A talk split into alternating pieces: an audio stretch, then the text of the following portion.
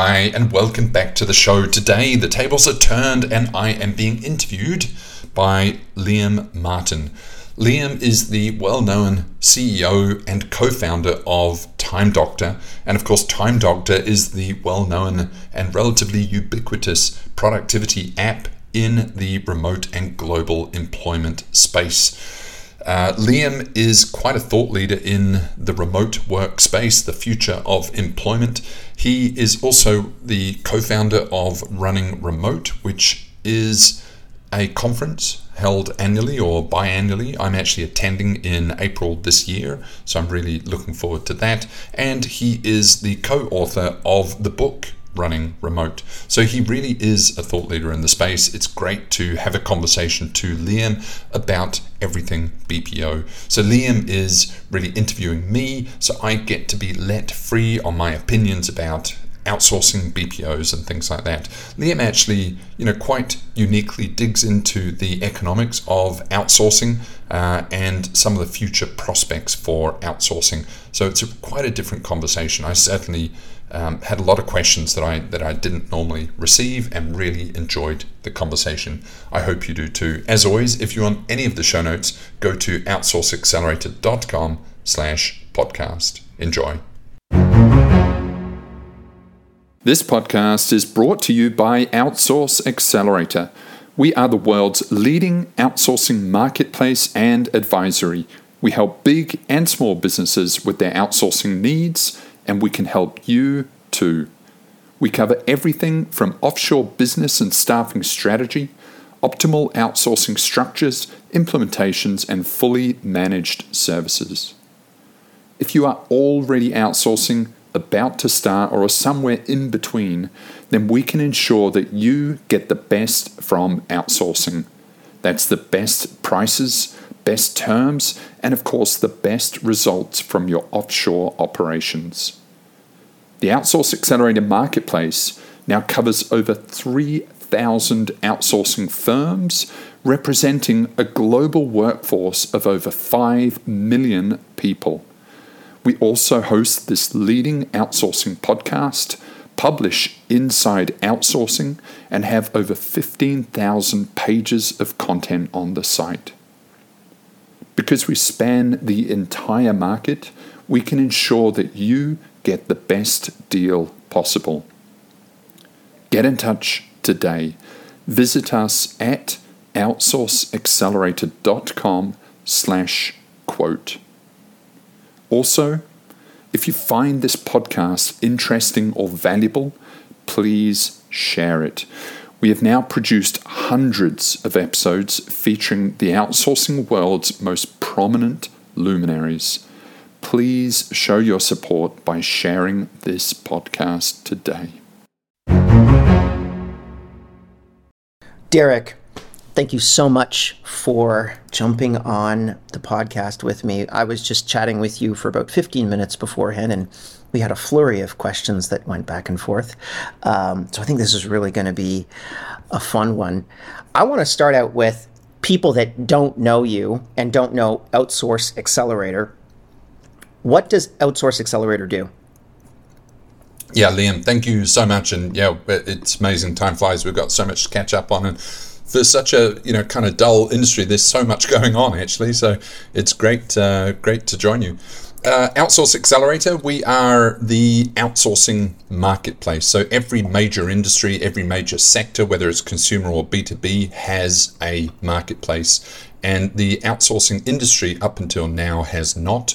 Uh, we've been around about five years, and it is our job to really aggregate the disaggregated outsourcing industry. There's around about two and a half thousand, three thousand outsourcing firms globally, uh, and it's our job to aggregate that and allow people to better explore and navigate that industry so that they can um, inter- integrate outsourcing into their business easier and safer. Wow. Yeah. I, I mean, I, I think Outsource Accelerator is actually showing that the market has evolved to a certain level where you can have that type of marketplace that sits on top of the industry and you'll probably have a couple competitors in a few years if everything goes right with the BPO industry because it seems to be growing every single year. But how did you start that kind of because I mean it's it's interesting business model to be able to say hey yeah I'm I'm building basically a marketplace platform on top of the BPO industry. How did you end up entering outsource accelerator or starting it? Yeah, my previous business was in hotels and hospitality based in London, and our major OTA or platform was Booking.com, and we were a relatively small business, and we were paying about mm. 300,000 US per month in commissions to Booking.com. And, you know, everyone knows Booking.com, everyone, but only those in the industry really realized the power of these platforms. And you know, if you are looking for a hotel, if you're going to a sort of abstract country, abstract city that you've never been to, you have no way of navigating that hotel market without using a marketplace such as booking.com. And consumers now are used to marketplaces. They don't really go anywhere without a marketplace, whether it's Uber, whether it's you know a food app, whether it's Yelp um, whether it's credit cards or mortgages or buying a home or buying a flight, everything is done via a marketplace because they aggregate, they simplify, and they build a trust layer. So in my prior business, hmm. we were using, um, we had a Philippine office. Uh, and of course, you know, because of that, I started the office in about 2014. I realized the power of outsourcing, offshoring, Filipino staff, global employment. Uh, and for my next business, I sort of took the power of what I learned, you know, of the power of marketplaces and applied it to outsourcing. And I was just amazed that there is no marketplace representing this outsourcing industry. And just as a snapshot, it's approximately about 250 billion dollars in annual revenues. It's been going 30 years, and it is a highly, highly sophisticated industry. It's not just the Upwork, the freelancers, and the sort of VAs that Tim Ferriss has sort of popularized. it is a highly sophisticated industry, right. um, and we've built the platform to represent that. Well, let's talk about the statistics because I think this is something. I mean, 250 billion. I didn't know that number, and I'd love to be to know a couple more. So, general statistics on the BPO industry. I see that you're tracking 3,378 firms on Outsource Accelerator. How many people does $250 billion employ globally? Yeah, so what is worth saying about the industry is it's approximately about 10 million people, I would suggest, that it employs. Uh, it is approximately $250 billion in revenues. There are approximately sort of 3,000 companies. Uh, and within any distribution, as you'd imagine, there is a sort of fat head with a long tail. Uh, for example, Accenture employs about 750,000 people. Teleperformance employs about sort of 500,000 people. So you've got the big boys up the top, which wow. employ, you know, vast numbers of people, and then you have a very long tail down the bottom. But what is very difficult to really define about the industry is the is the sort of side cases. So for example, a SEO agency or a web dev agency could also be construed as an outsourcing firm. And so, you know, when you blend into sort of agencies, um, also a lot of IT outsourcing could be construed as outsourcing, whereas actually, you know, they're just managing your servers and things like that. So on the sort of on the mm-hmm. peripheries of the industry, it gets quite hard to define, but it is a very broad um, very broad sort of umbrella of industries and jobs and profiles. In terms of the the niches inside of the BPO industry, uh, and I have a follow up question to this that I want to ask later, but I'm going to ask kind of a different version right now. Where have you seen the most growth over the last three years in terms of a BPO category? Like, is it more, as you said, a small SEO agency as an example that wants to get in there? I've seen a lot of video editing BPOs that have almost kind of like are a hybrid between a agency and KPO BPO type of space that have just been popping up everywhere. We've seen a lot of those on the Time Doctor Network. Has there been any particular industry that you've really seen blow up in the last couple of years? Uh, everything, everything. So the, the old boys of the industry, like the grandfathers of the industry, is the call center industry, and typically call centers mm-hmm. cater to enterprise. Now that industry is completely saturated. All of big enterprise have been outsourcing for about twenty years, uh, and they are all um, you know, sort of catered to by the big business. What is a very high growth area is SMEs, SMBs in the West that previously mm-hmm. thought outsourcing was um, unaccessible for them, they're realizing actually that they can tap into the global employment trend as well. So the, the very high growth right. market is catering to the SMB market. Now, there you could probably split the two supply um, characteristics by generalist outsourcing which is almost like a staff augmentation or a staff leasing kind of model, versus a specialized vertical mm-hmm. model, which is you know getting a little bit closer to an agency. And in terms of specialized verticals, you know the common ones are anything to do with digital, whether it's web development, SEO, um, you know anything like that, uh, graphics and creative.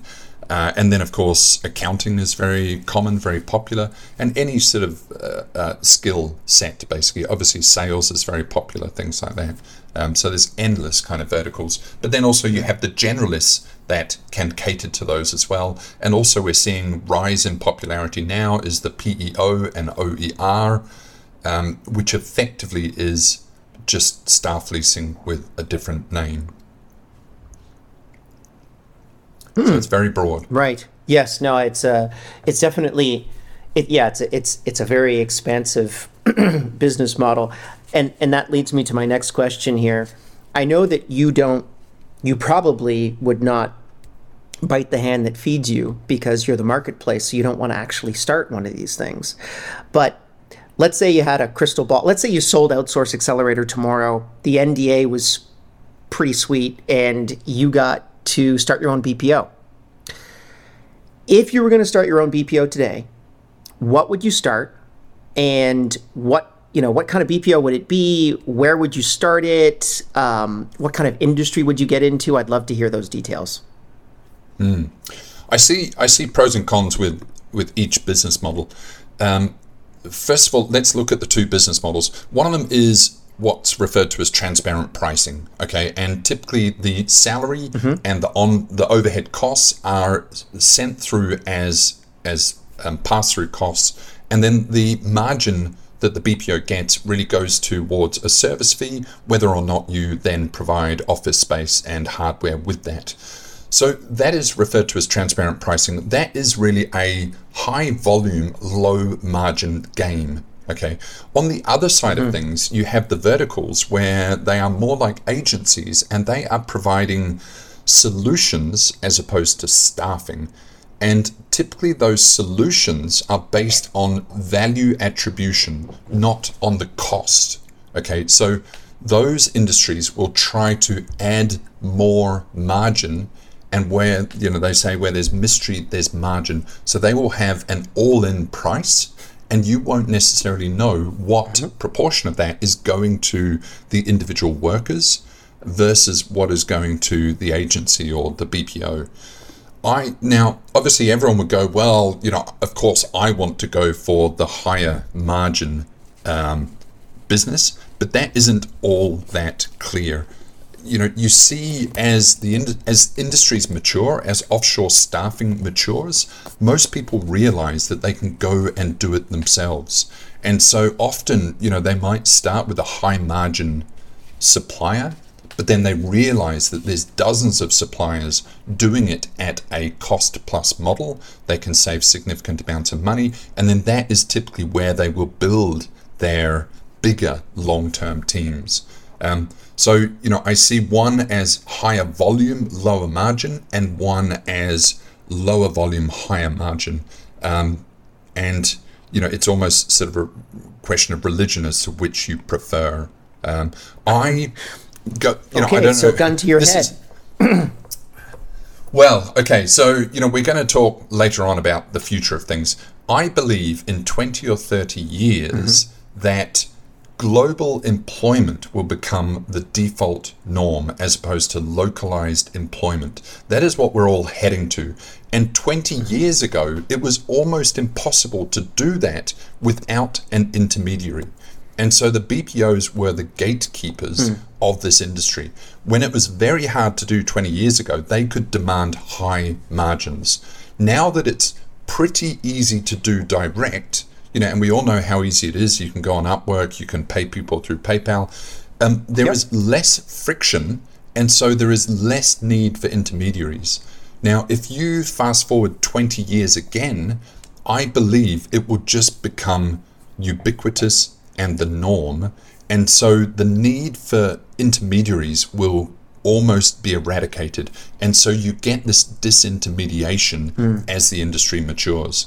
So I believe that, you know, if there is still an outsourcing industry, it will be a very small margin that they will charge in order to provide that employment layer, kind of like a PEO. Um, whereas if you, you know, because you will Got become it. disintermediated. And then the other option is if you are adding value, then of course there is always a need for that. Um, so, you know, if you can add margin because you're adding value to a process, then you can do that. But you know, there's pros and cons. if uh, if I can stay on the fence about it. And in terms of, yeah, well, yeah, you're you're you're very diplomatic, uh, but. Which location would you start in? That's the next one. You know, you've got India, you've got you've got Eastern Europe, Africa is exploding right now as a new industry, and then you've also got Southeast Asia with the Philippines being the absolute um, nucleus of that. Mm. Where would you start your BPO today if you were going to start one? Ah, so today, most definitely Philippines. Just as background, I have been living in the Philippines for about nine years now. Uh, it certainly wasn't planned, but it has happened. I really enjoy the place, uh, and it is an incredibly sophisticated country with incredible sort of executive talent. Um, the the downside to and so the Philippines is is is I refer to the Swiss banking of outsourcing. It is not the biggest, but it is the highest quality and it is the most reliable. Um, hmm. uh, India, of course, is about three or four times bigger, the industry. It's very established, very mature. But I personally would suggest that there's quite a lot of friction in, in sort of dealing um, with India. Uh, that's just sort of personal preference. But so I see the Philippines, they are not the best developers, they are not the best sort of mathematicians, scientists, they are very good in creative, in communications. So they have their pros and cons. Um, I would suggest if you are building a generalist team, you know, like an organization generally represents a lot of different roles, a lot of different functions, then the Philippines mm-hmm. is perfect for that generalist application. If you need 5, 10, 20 developers, also the Philippines is very good.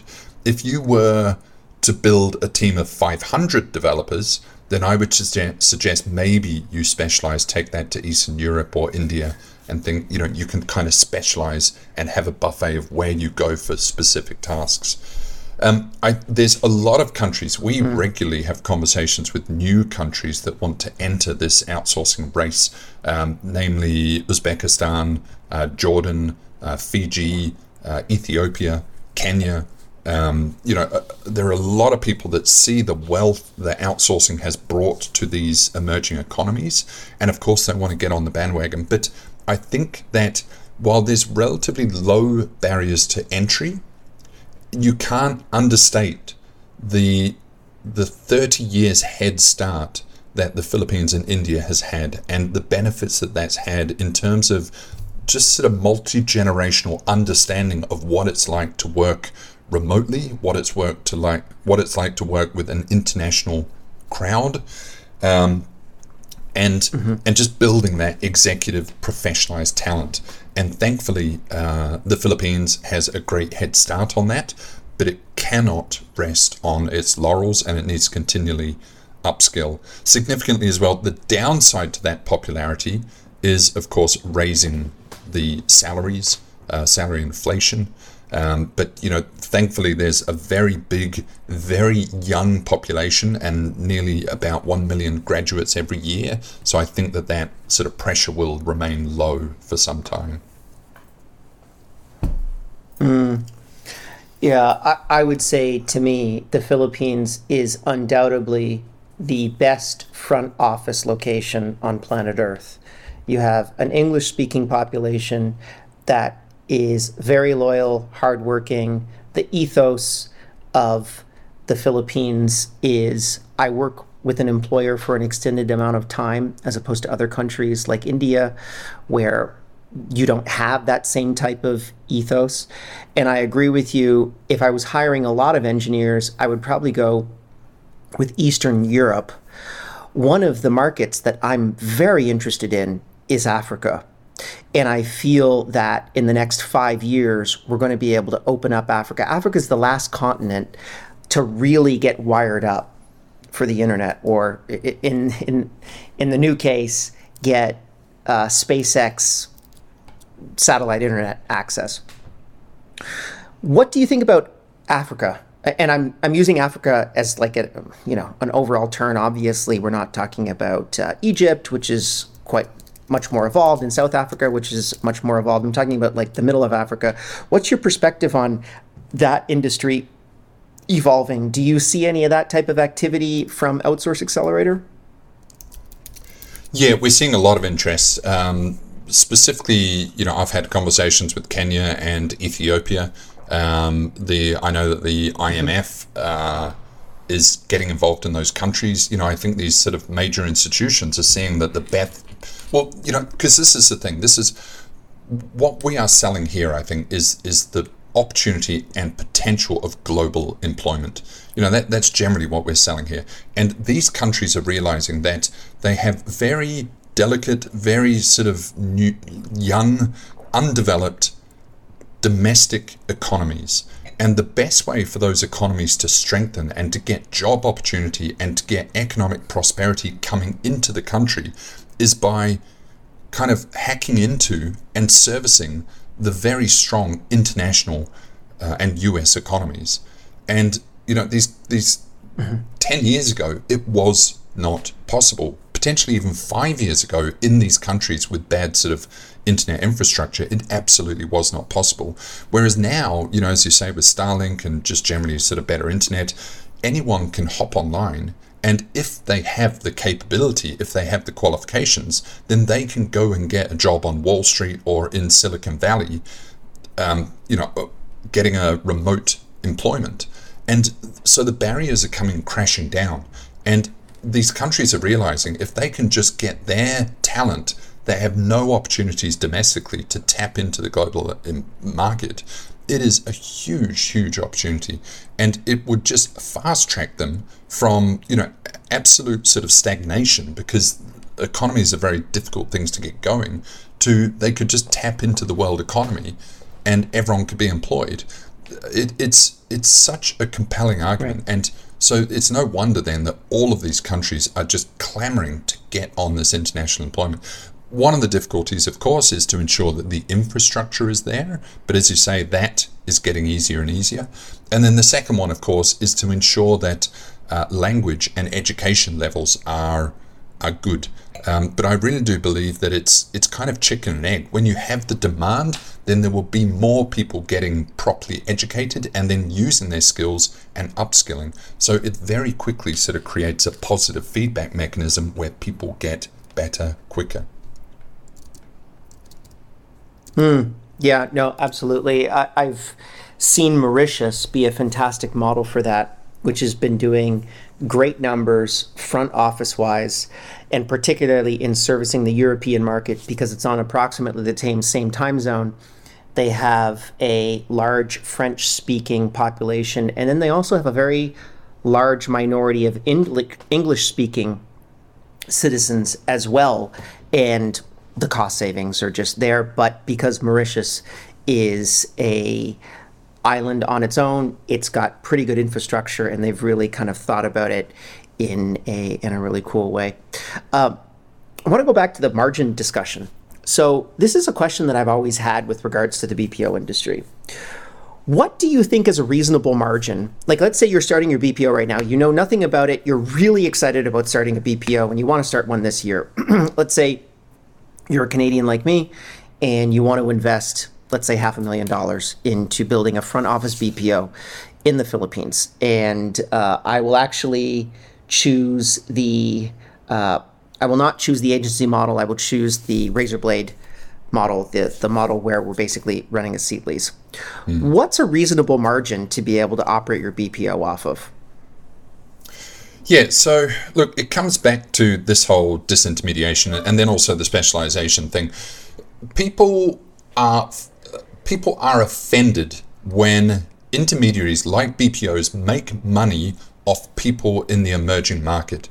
And I'm just like, you guys are not on planet Earth unfortunately, you know, in capitalistic society, everyone makes money off everyone else, but generally it is mutually beneficial, okay? Unless there's slavery or coercion, it is mutually beneficial. Now, what people overlook is if you're sitting in New York and then you go and use a New York management consultancy, law firm, or accounting firm, you will have those staff working on whatever X amount, and they will typically be charged out at 3X that amount. That is a very sort of standard industry right. metric. People will be charged out at 3X.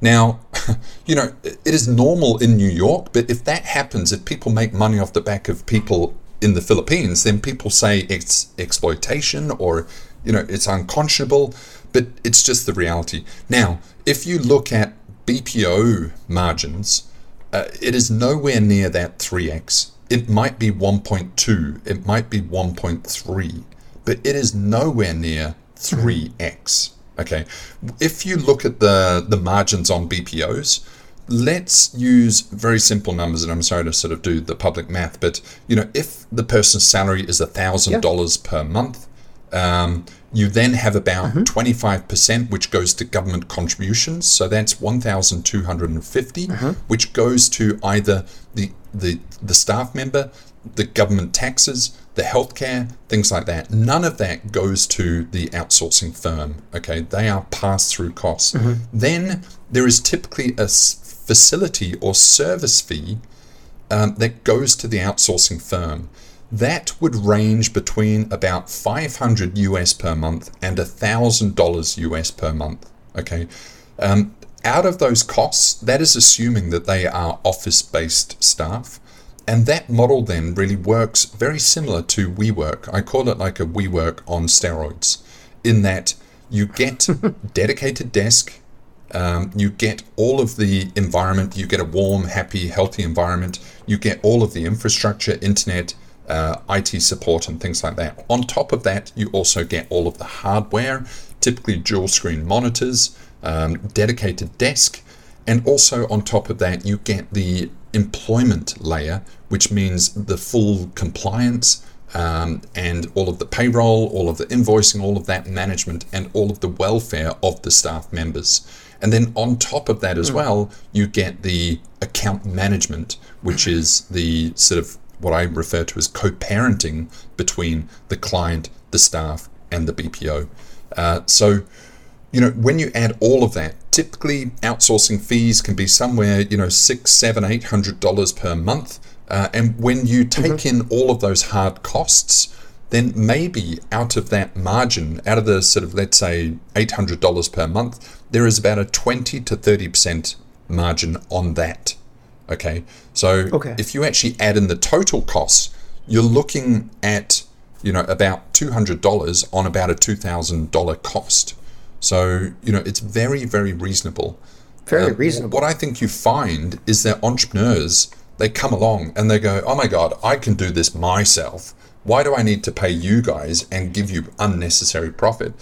And so they go out and do it themselves, and they kind of either string it together with a piece of sellotape and it's not very good, or they get disappointed, or you know they can't find the staff they want, um, or they end up spending significantly more than what they would to have this white glove concierge service. So often, you know, mm-hmm. the sort of enthusiastic enthusiastic entrepreneur can sometimes cut their nose off to spite their face. Sometimes.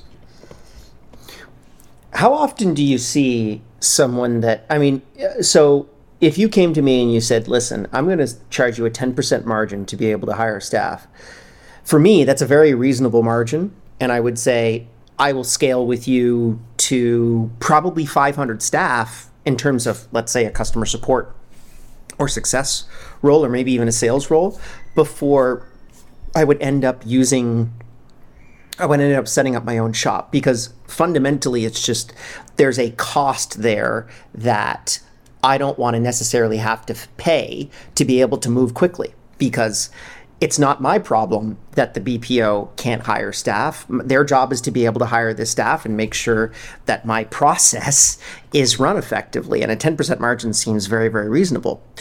For the people that go out and try to do it on their own, um, do they not understand this 10% margin? Is it something that they're just saying, hey, this is, no, I absolutely don't want to pay that 10% and I want to be able to go out and do it on my own? Because it seems to me pretty ridiculous to be able to run a model like that, particularly if you're a large company and not take advantage of effectively a margin that's lower than anything that you would hire directly on Fiverr or Upwork. I mean, even on Fiverr, the margin is 25% in comparison. Mm, mm. Yeah, look, and the problem is, Liam, it's complicated in that there's no one size fits all. Now, that model that I've just explained to you, that was for the typical $1,000 employee. Um, with the thing with transparent pricing is the seat price is fixed, just like in WeWork in New York. You know, you can have someone, a banker, earning $100,000 a month in that seat and you can have an entry level clerk earning I don't know, you know, 500 bucks a month in that seat. Right. And the seat cost is the same. And the margin that WeWork would make from that is also the same. And that applies to outsourcing as well, in that, you know, you could have an entry level graduate on $300 a month and you pay the same seat or service fee to that BPO and then you can have a senior executive in the Philippines earning $5,000 a month and you pay that same seat fee. So, you know, if you have a senior executive, then actually that margin that you pay to the BPO is infinitesimal. Um, and right. it's just sort of, unfortunately, it's kind of the model's a little bit complex and it's not obvious. But when you build a team, it really becomes very valuable because if I just say to you, look, I'm going to charge you 15% flat, and then that's easy, it just doesn't seem to be fair if you hire a lot of high end developers or executives that end up costing a lot of money because they're not anymore to manage necessarily. So, you know, no model is perfect, but what it means is it just requires um, sort of looking into the model and, and, breaking it apart. But certainly, you know, transparent pricing is um, more fair. And, you know, when you have transparency and visibility, it it means that there is less margin um, because the margins are exposed, you know. So, yeah. Right. Yeah, yeah. Okay, well, th- that feeds into my next question. Um, I go to the, well, I used to go to the Philippines quite a bit. I used to spend about three months in the Philippines per year cool. doing sales for Time Doctor until uh, I had people that did that for me. And I and I still actually want to go back. I haven't been there, I think, since 2018, which is really quite a shame. The last the last time that I was in the Philippines, I was in Boracay uh, for one of our company retreats. So I definitely want to be able to go back. But at that point, 2016, 2017, I remember, and I remember this very clearly because uh, me and a guy that had started his own BPO by the name of Bryce, Bryce Maddock. He, uh, we started Time Doctor and his company at exactly the same time. And I remember he just blew up into the space. And I remember walking into his office in 2016, 2017, and it was just this massive facility. He was in the fort, you know, a beautiful, beautiful facility. And I just thought to myself, oh man, maybe I chose the wrong business. Um, and Bryce is definitely one of those people that I would say blew up into the BPO scene. Who are some recent movers and shakers? And they can be individuals or they can be companies. It's totally up to you that you've seen rise through the ranks of the BPO industry, you know, getting close to that Sykes, Teleperformance, um, those types of level of companies? Yeah, interesting. Good, good question. So, um, Bryce, as you mentioned, founded TaskUs. They are a strange combination of look. Fundamentally, outsourcing has historically been seen as a very traditional brick and mortar business with sort of unscalable properties the outsourcing industry, you're dealing with people, mm-hmm. which is the antithesis of the Silicon Valley sort of thesis of, you know, try and get the most productivity per person, and that's your ideal business. So it hasn't ever sat well with high valuations or the Silicon Valley model. It has always been seen as a traditional business, certainly the call centers. But now, as we get into the sort of future of employment and global employment, people are starting to realize that this concept of global employment is kind of modern and advanced and techy and kind of future of employment. So it's starting to get recognized with higher valuations and higher sort of potential. Now, TaskUs is an interesting test case in that they are basically uh, you know, I don't want to talk down on them. They have done incredible, but they are basically a traditional call center, um, and they handle mm-hmm. sort of you know Facebook and Uber and things like that. But they're effectively doing content moderation and call center functions for those businesses. Now, where Bryce did it slightly differently is that he wove a fantastic narrative about them being future of employment, and I see it quite similar to the way that WeWork you know, wove this narrative about it being a new way of working. And there's always been Regus. There's always been, um, you know, office leasing companies. And they sort of wove a new narrative around it and got massive valuations as a result. Also, you see that with the PEOs like Remote and Deel. There's been Manpower Group that does, you know, staff leasing and POE, um, employer of record, for 50 years. You know, so it, I believe there's a lot of value in, mm-hmm. in the narrative. Now, they did a fantastic job in executing and in getting the clients that were up and coming in Silicon Valley into their books. And then, of course, they have great logos. And then, of course, um, you know, they, they get more. Um, so it, it's they did incredibly well, but their business model is far from uh, new or unique. They just executed really well. And what I think they did as well is that they took the sort of Silicon Valley model as, of of raising more capital and deploying it well and then getting big valuations and IPOing and taking that trajectory. Now, in terms of the general industry, you have monsters of industry um, you know, like I mentioned, like Accenture's got about 750,000 people and Teleperformance 400,000. Um, there are a lot of players in the sort of what I would suggest mid level. Uh, you know, it's like KMC, they're a bit of a sort of generalist. They do a lot of office space. You've got um, Mapta, you've got CloudStaff, um, you've got Support Ninja, you know, and all of these are kind of, there's HGS.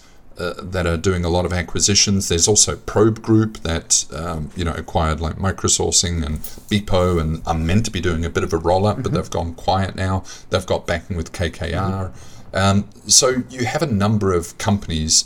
They might all be sitting around the sort of you know three four thousand mark up to kind of ten thousand staff mark, uh, which sounds big for most other businesses, but actually, you know, it, it's kind of like a mid-scale business only. Um, but and it's a margin business these, fundamentally as well. Yeah, exactly. Yeah, and all of these businesses, they're kind of um, they are growing at a whopping pace. You know, kind of like 20, 30, 40 percent sort of thing year on year but they're just quiet and they're not making waves and you know they'll they'll sort of progress up to you know 50 100 200,000 staff. Um, but it's just kind of quietly done making waves doing it profitably hmm. not really sort of raising money. Um, there's also a lot of PE there's also you know a lot of interest from PE in the space trying to buy up trying to do roll up. So you know watch the space. Like it's going to be very busy over the coming weeks uh, coming years you know yeah, I want to get back to the conglomeration side because I think that's an important question to ask too. But I completely agree with you. Bryce was able to bring in, he was able to make BPOs cool. And particularly people in the tech, the tech industry, which I knew very well. I remember people would come and ask me, Hey, Liam, what BPO should I work with? I- have had about five or six of those conversations with their now hundred million, billion dollar, multi billion dollar tech startups. And they said, Hey, we're looking at these five or six different BPOs. You know, what do you think? Because you've been in the Philippines, you understand this industry, all this kind of stuff. And um, TaskUs was always on that list. And they just understood their niche very, very well, which is we service tech startups and we execute on that incredibly well. And I think that actually that's a huge lesson for a lot of the other BPOs to be able to say, get uncomfortably specific about who you serve and who you don't serve because they made a perfect fit for that type of industry making it palatable for them to be able to jump into that space and uh, it's obviously done. I mean, I think uh, I think they are number seventeen on your OA 500 list. TaskUs. So yeah, no, they've done very incredible. Successful they've done business incredible. Model. Yeah. yeah, yeah, yeah. You know, and where yeah. you know when industries mature, actually there is very little dis- um, uh, differentiation, and um, they become commoditized, and then the only differentiator really is brand and you know that culture. And so they, they've done that incredibly well in terms of their unique identity, their unique culture, because um, a lot of these services they do become commoditized. So they've really honed in on that, and, and they're getting this sort of valuation uplift as a result. They're, they're done incredible. Mm-hmm. Yeah.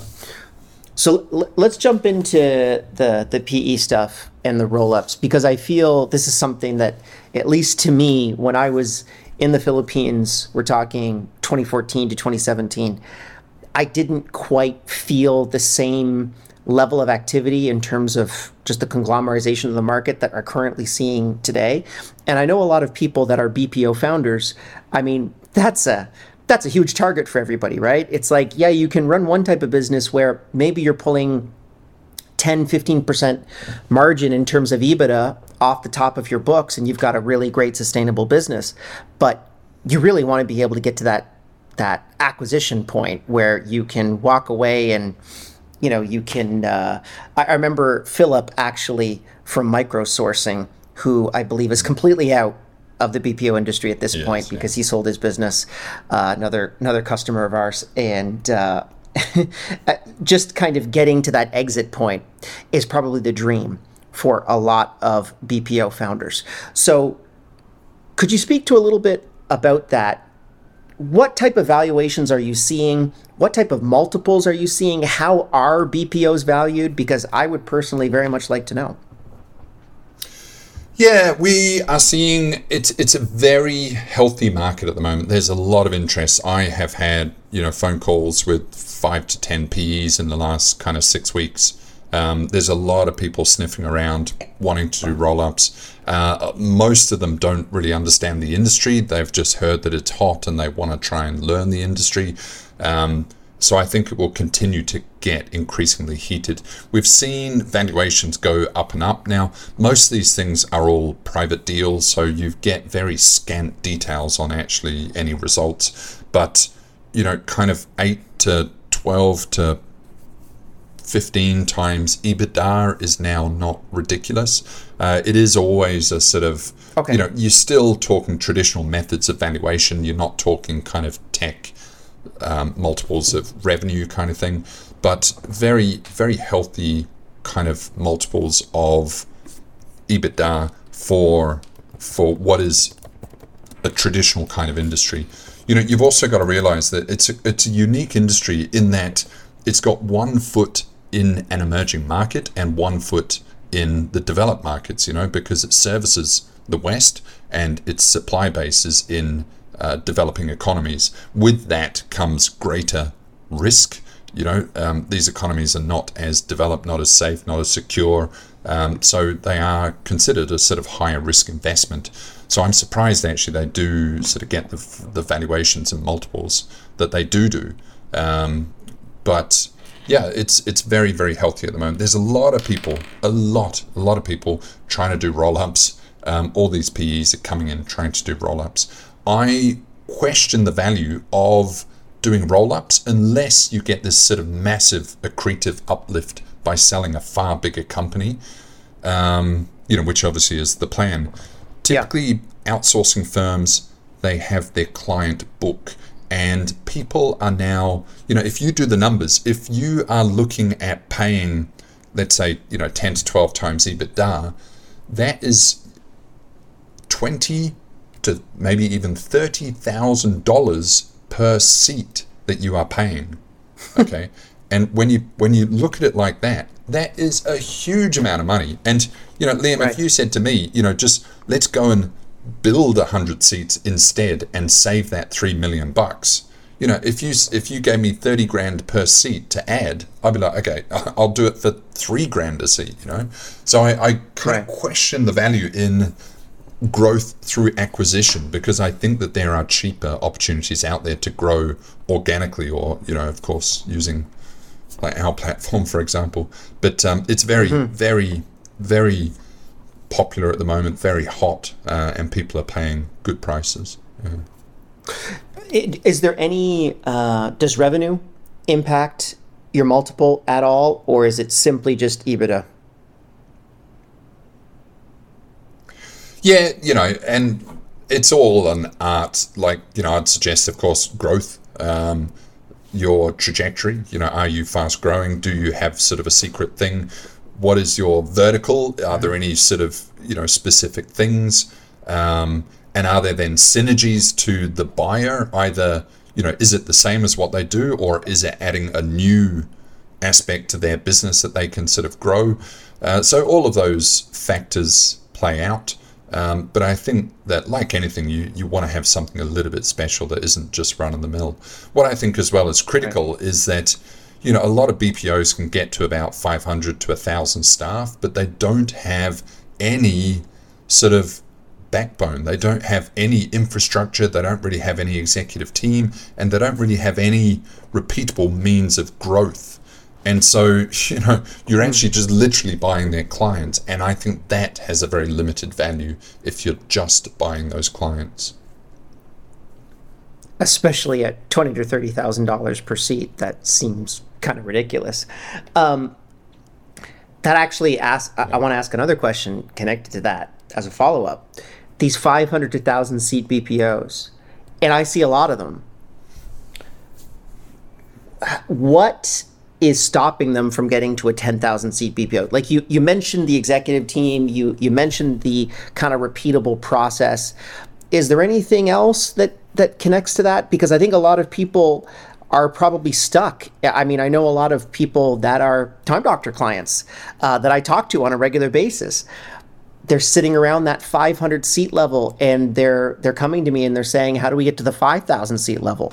And to be honest with you, it's it's a very very complicated answer but the ones that do seem to be able to do it have a certain I think there's definitely a brand cachet. I think there's getting uncomfortably specific about a particular niche and executing on that and actually saying no to a bunch of customers that you could just bring on but they're not they're not the exact match and therefore will not they'll basically churn out your business relatively quickly. Is there anything else that you see as a trend happening with those people that are able to get from 500 to 5000 yeah i think look 500 to 1000 seats it's it's look it's a great size but it's not much bigger than a lifestyle business. It's not much bigger than a mom and mm-hmm. pop in the us and you know, in right. the US as well, a lot of people get to that mom and pop stage, and then to break through that next level, you have to take on increasingly more risk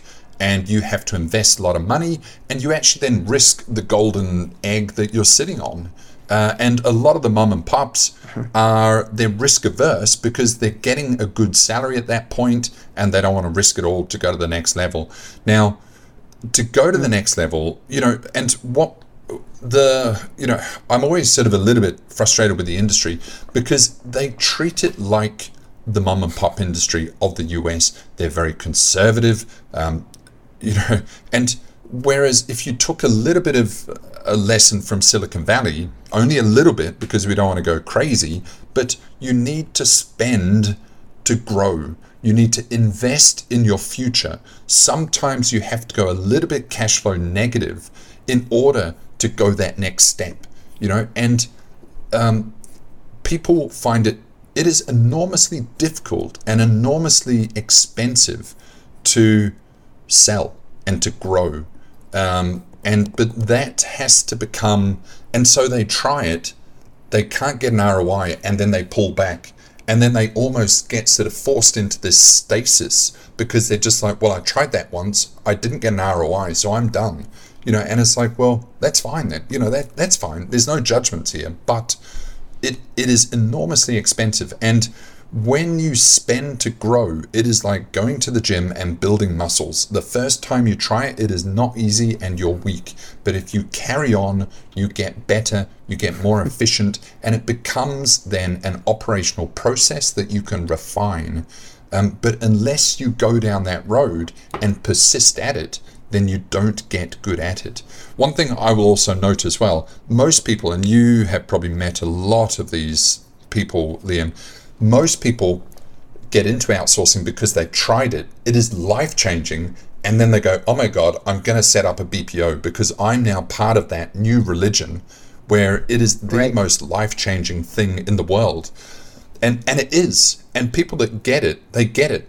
But then they try and sell it to other people and it is impossible to sell because the other people they go you know what are you talking about? This is exploitation. I only work with americans. I you know i would never go overseas. And it is enormously difficult to sell.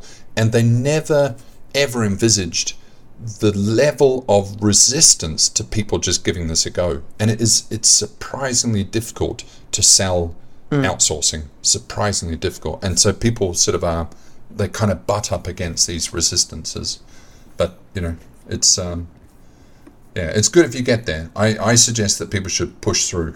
we have a lot of clients, and they right. push through. You know, um, it, it, the the gold is at the end of the rainbow if, yeah. if you want to get there for sure. Build the muscle. Just go at it. Make the investment. Focus on the fundamentals, and then just don't make sure that you're actually going to follow through because I think you're right. There are so many sales campaigns that start and people abandon them before they actually give them a fair shake. And particularly in the BPO industry, I mean, you're you're handing over your talent, right? This is talent management at the end of the day. This is one of the most precious resources. This is the most precious resource inside of your company. So you have to develop a lot of trust with those clients. And i think that that's the thing that uh, a lot of these companies do is they act like the 19 year old guy that's just going to try to close the deal on the first date. Doesn't really work that way. You've got to be able to interact with that brand. You've got to be able to in- interact with those people at multiple points. And maybe i don't sell them today and that's fine because i'm going to sell them tomorrow. I'm going to sell them six months from now.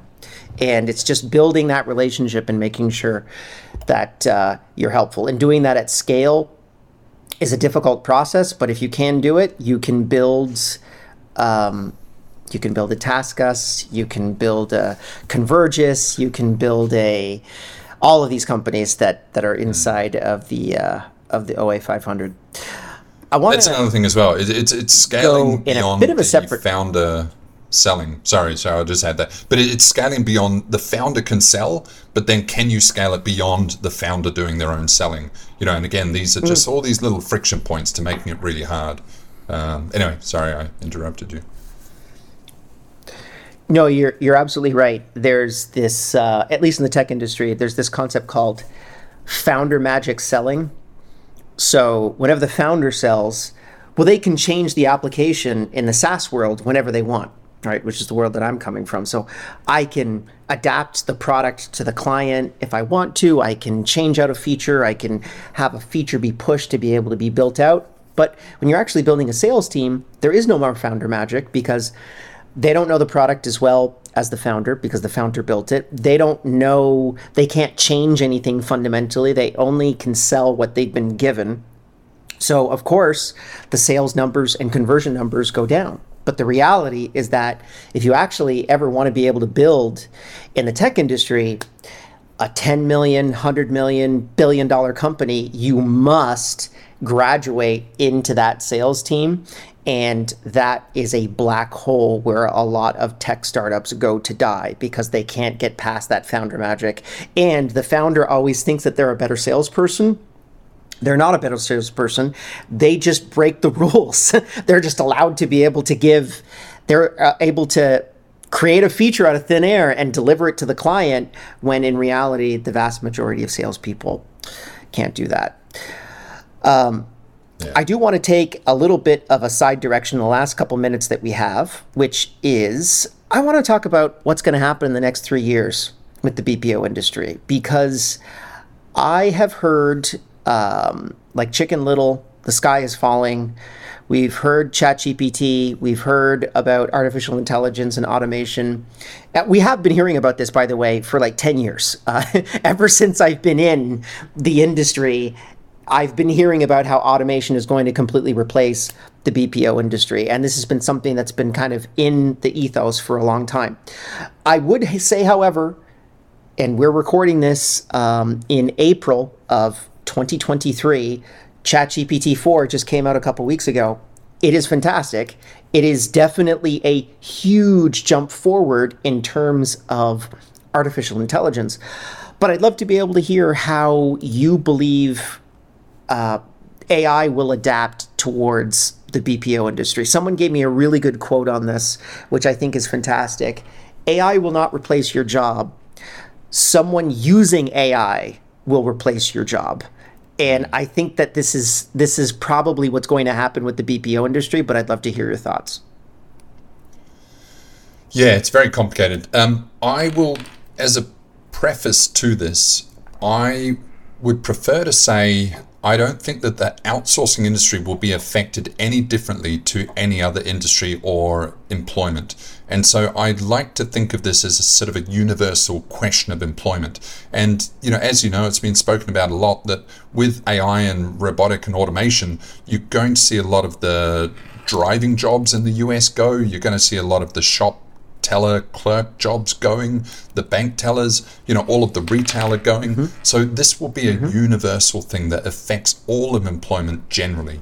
Now, within the outsourcing industry, as I mentioned before, it is a huge umbrella for every kind of employment. It really is sort of represents employment um, outright. So the high repetition jobs will be under threat. But there's also a hell of a lot of high repetition jobs in the US that will also be under threat.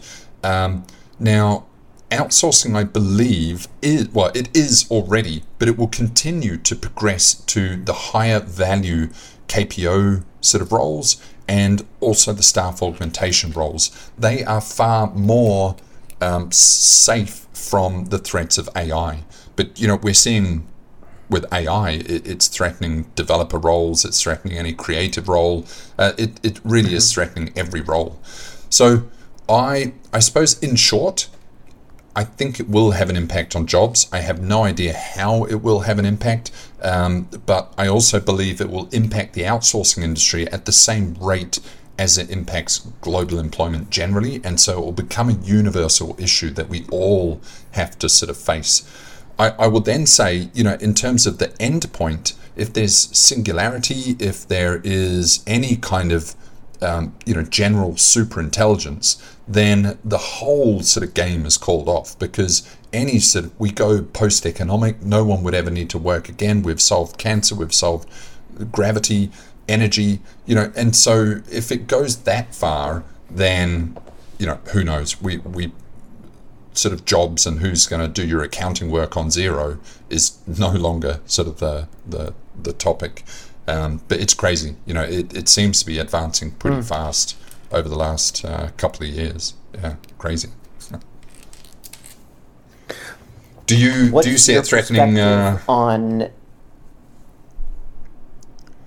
I I definitely see it threatening us, and and I I see it actually. So, I I've heard the chatter from our clients, a lot of them being BPOs, saying, how are you going to augment our staff so that our staff can actually move forward with artificial intelligence?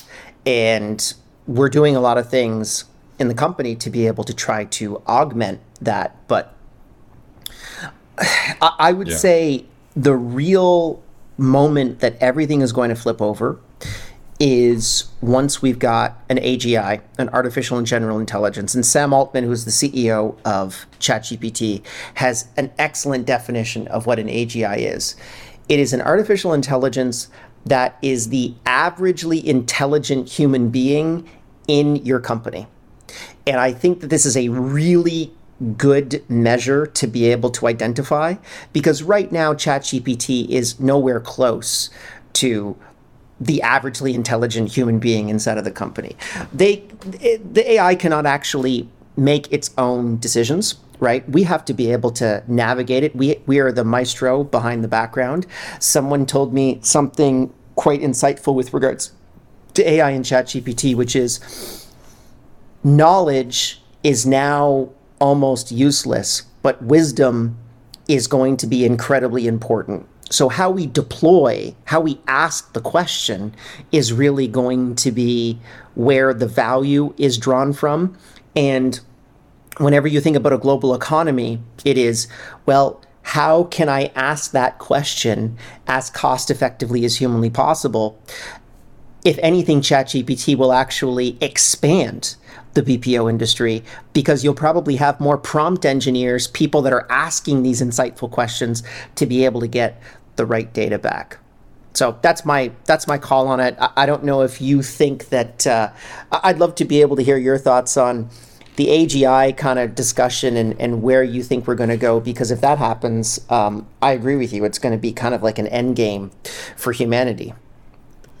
Yeah, like you know, Adam Smith is it the Economist? Like he he suggested by about 1900, you know, with with gains in efficiencies, we would never have to work again. And you know, we have added incredible efficiency gains over the last sort of two or three hundred years, so that it's many um, um, multiples higher than what we did as individual humans before. But we're still at record low unemployment. We're still all working 60 hour weeks if we have ambitions. Um, you know, so it never goes away. So I wonder if there is AGI or some sort of, you know, are we all just going to become the best friggin' baristas we can ever be or sommeliers or, you know, people playing chess? Is, is it just going to go into a realm of, you know, are we, are we just going to sort of polish sports cars until they're the most polished they can ever be?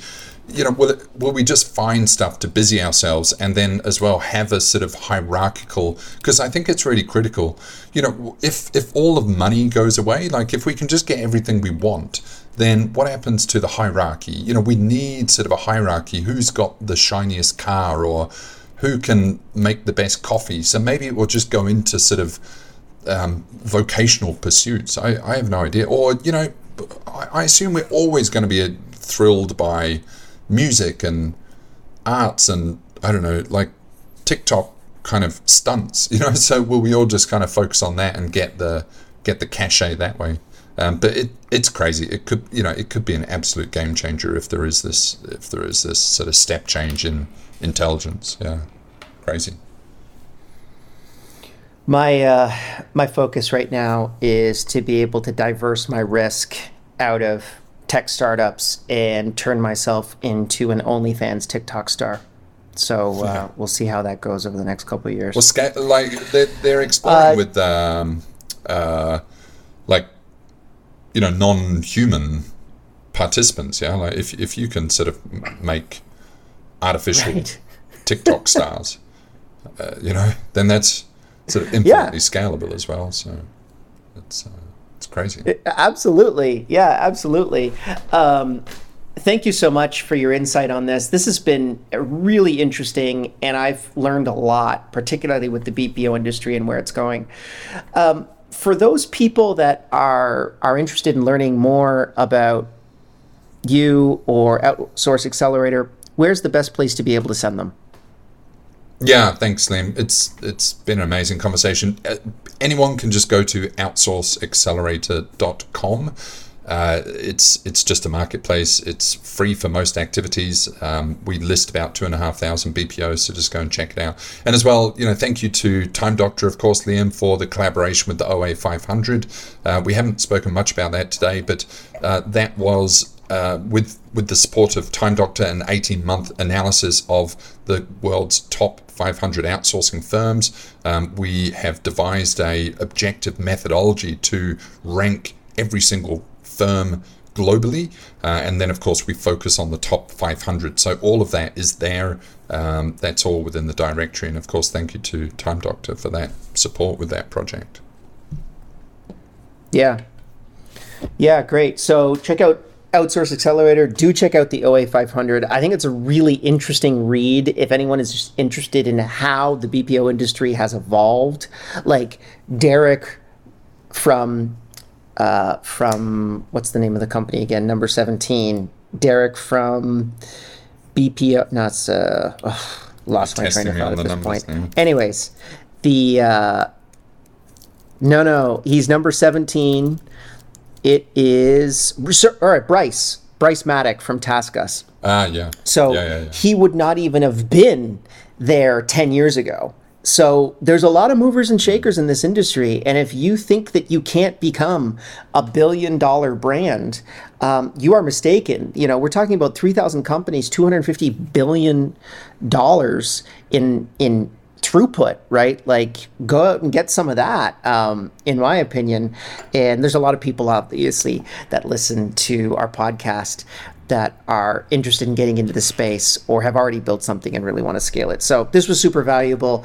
Go check that out. And other than that, um, I will actually see you, Derek, in Lisbon at Running Remote, which we're going to be doing end of April. Hopefully, we'll be able to get that out.